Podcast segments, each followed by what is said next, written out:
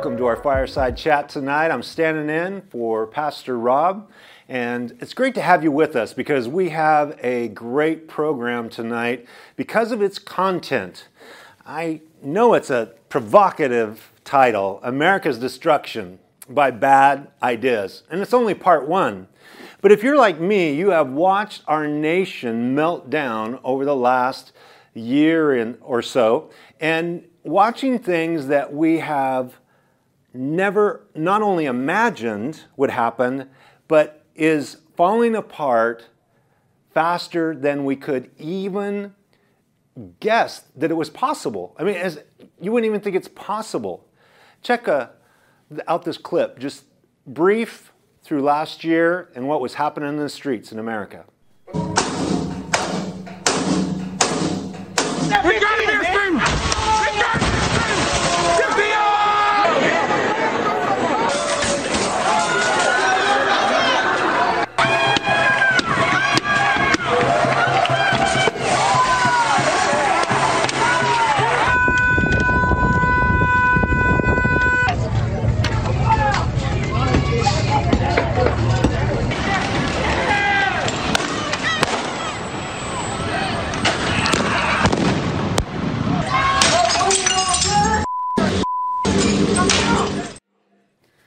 Now, we know this last year has been epic with some things that have unfolded.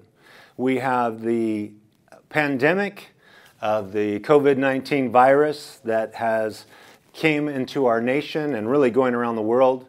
We had the George Floyd tragic incident that happened that erupted in such violence.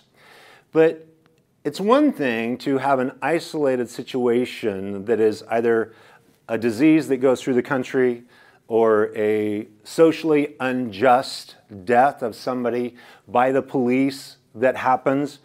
But how is it now that the traction through all of these things seem to be the perfect storm to now move forward with a bad ideology?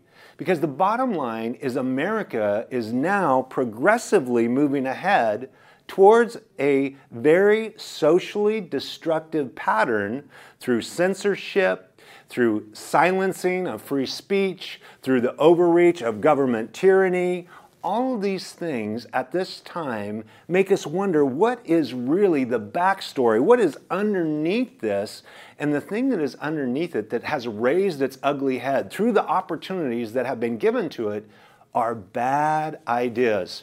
And tonight I have a co-host. He's brilliant, he's excellent, he's amazing, and I'm just thankful to be in the company of him, even by video. Dennis Prager is going to be leading us through and co-hosting with me tonight via a video that he put together, and we're going to be looking at 6 ideas that separate the traditional description of a liberal, which has really been hijacked by the left.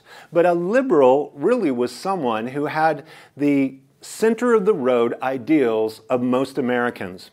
And we're going to compare that, or I should say Dennis is going to compare that, and then I'm going to chime in from a Judeo-Christian ethic from God's Word. And so Dennis is going to lead us through these thoughts. We're going to pause. I'm going to share and dialogue with you a little bit about that, and we're going to have a great time as we see what is happening in America in part one of the destruction of America.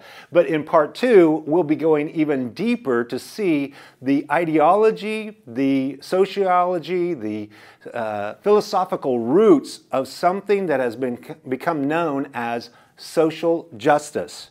So, but before we get to part two, we got to take care of part one. So set us up. Take it away, Dennis. What's the difference between a liberal and a leftist? This question stumps most people because they think liberal and left are essentially the same. But they're not. In fact, liberalism and leftism have almost nothing in common. But the left has appropriated the word liberal so effectively, almost everyone, liberals, leftists, and conservatives, thinks they are synonymous. But they're not. Let me offer you 6 examples. 1. Race. This is probably the most obvious difference between liberal and left. The liberal position on race has always been A, the color of a person's skin is insignificant, and B, those who believe race is significant are racists. Meanwhile, the left believes the very opposite. To the left, it's the liberal attitude toward race. It's unimportant. That is racist. That's why the University of California officially lists the statement, "There is only one race, the human race," as racist. And liberals have always been passionately committed to racial integration, while the left is increasingly committed to racial segregation, such as all black dormitories and separate black graduations at universities. I don't know about you, but I've been befuddled by this overemphasis of race. Having that mindset, not only as a Christian, but a person as an American that has a liberal mindset, that the color of people's skin is not significant. I have traveled the world. I have ministered in the slums of India. I have ministered in the villages of Africa. I have ministered in the European ancient old cities. And when you've traveled the world and you're interacting with people with different skin tones and different languages and different cultures, you learn that all of us are from, and I would be in so much trouble and considered a racist if I said there's only one race, the human race. The University of California has that statement that if you say that, or another statement that gets the same treatment. I don't know if you remember the riot. In the midst of a riot, a man in front of a crowd began to chant that all lives matter and began to be bludgeoned and beaten. Because if I say all lives matter, or there's one race, the human race, I'm racist. Now, can I just ask you, does that make any logical, any reasonable, any rational sense? But how is the destruction of America taking place? Through really, really bad ideas. Now, from a biblical perspective, as a Christian, in the scriptures, we see that Jesus broke down the barriers of race, because those in the New Testament, there was the Jews that God had a plan for His special people to bring about the nation of Israel, to bring a platform and a genealogy to be the Savior of the world, Jesus. Our Savior,